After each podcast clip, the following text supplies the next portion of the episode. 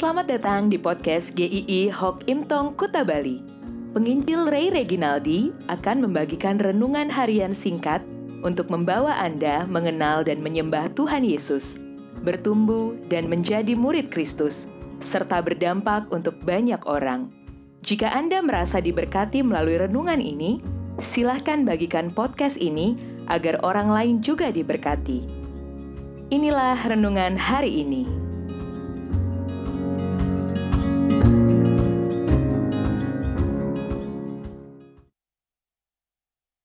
Selidiki aku. Mazmur 139 ayat 23 sampai 24. Selidikilah aku ya Allah dan kenalah hatiku. Ujilah aku dan kenalah pikiran-pikiranku.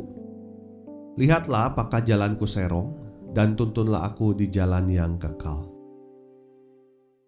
Di dalam tiga renungan ke depan, renungan-renungan ini dibuat karena saya terinspirasi dari sebuah buku berjudul Dangerous Prayers karya Craig Groeschel.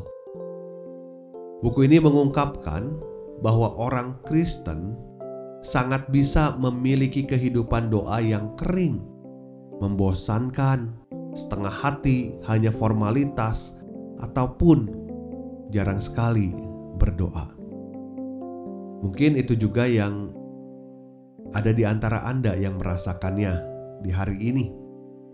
Doa hanya sekedar sederetan permintaan atau hanya keluh kesah.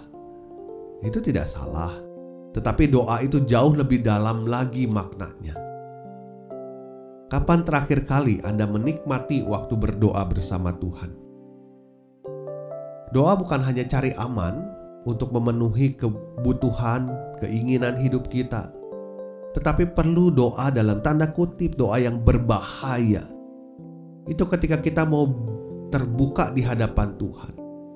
Doa yang mau Tuhan mengkoreksi hati kita. Jika kita berdoa dengan setengah hati, kita hanya berdoa karena formalitas. Kita tidak akan bisa menikmati relasi dengan Allah yang sudah menyelamatkan kita. Pemasmur mengatakan, "Selidikilah aku, ya Allah." Mazmur 139 ini menceritakan tentang kemahatauan Allah, kemahahadiran Allah, sehingga pemazmur memahami bahwa dirinya tidak bisa menyembunyikan apa pun di hadapan Allah.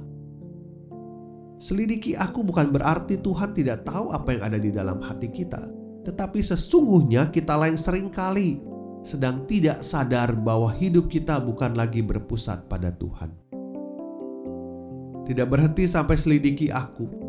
Tetapi pemazmur berkata, "Kenalah hatiku, ujilah aku dan kenalah pikiran-pikiranku."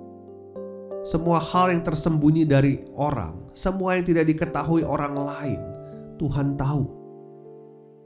Hati kita sering kali menjadi tahta untuk diri kita sendiri. Kita ingin menjadi segala-galanya, bukan Tuhan. Kita sering kali terikat dengan kecemasan, kekhawatiran dalam hidup ini dibandingkan untuk percaya penuh pada Tuhan. Kita juga bisa menyembunyikan dengan rapi dosa-dosa kita dari orang lain dan tampak di hadapan mereka sebagai orang saleh, tetapi kita menyakitkan hati Tuhan. Selidikilah aku ini mendorong Anda untuk keluar dari zona nyaman, siap untuk kembali dibentuk oleh Tuhan seutuhnya, mau berjalan kembali kepada Tuhan dengan iman hidup dengan cara Tuhan. Saat Tuhan Yesus di Getsemani, dia berdoa dan memohon permohonan yang sama tiga kali, supaya cawan murka Allah boleh lalu daripadanya. Tetapi dia berkata, "Bukan kehendakku, tetapi kehendakmu yang jadi." Ini adalah sikap keterbukaan dan ketundukan penuh, bukan cari aman. Sehingga Tuhan Yesus tetap kesalib namun itu semua mengubahkan hidup begitu banyak orang yang percaya kepadanya. Tuhan memanggil kita bukan untuk cari aman, tetapi beriman kepadanya. Mari berdoalah di hadapan Tuhan. Selidikilah aku ya Tuhan. Biarlah kita rela terbuka di hadapan Tuhan. Apa yang mau Tuhan katakan tentang kita? Apa yang mau Tuhan tegur dalam diri kita. Biarlah kita betul-betul terbuka di hadapannya. Belajarlah untuk tidak ngumpet-ngumpet lagi sama Tuhan. Karena Tuhan tahu semua hidup kita. Dan dia mau kita juga berterus terang kepadanya untuk kembali kepadanya. Besok kita akan masuk seri yang kedua. Sampai jumpa, Tuhan memberkati.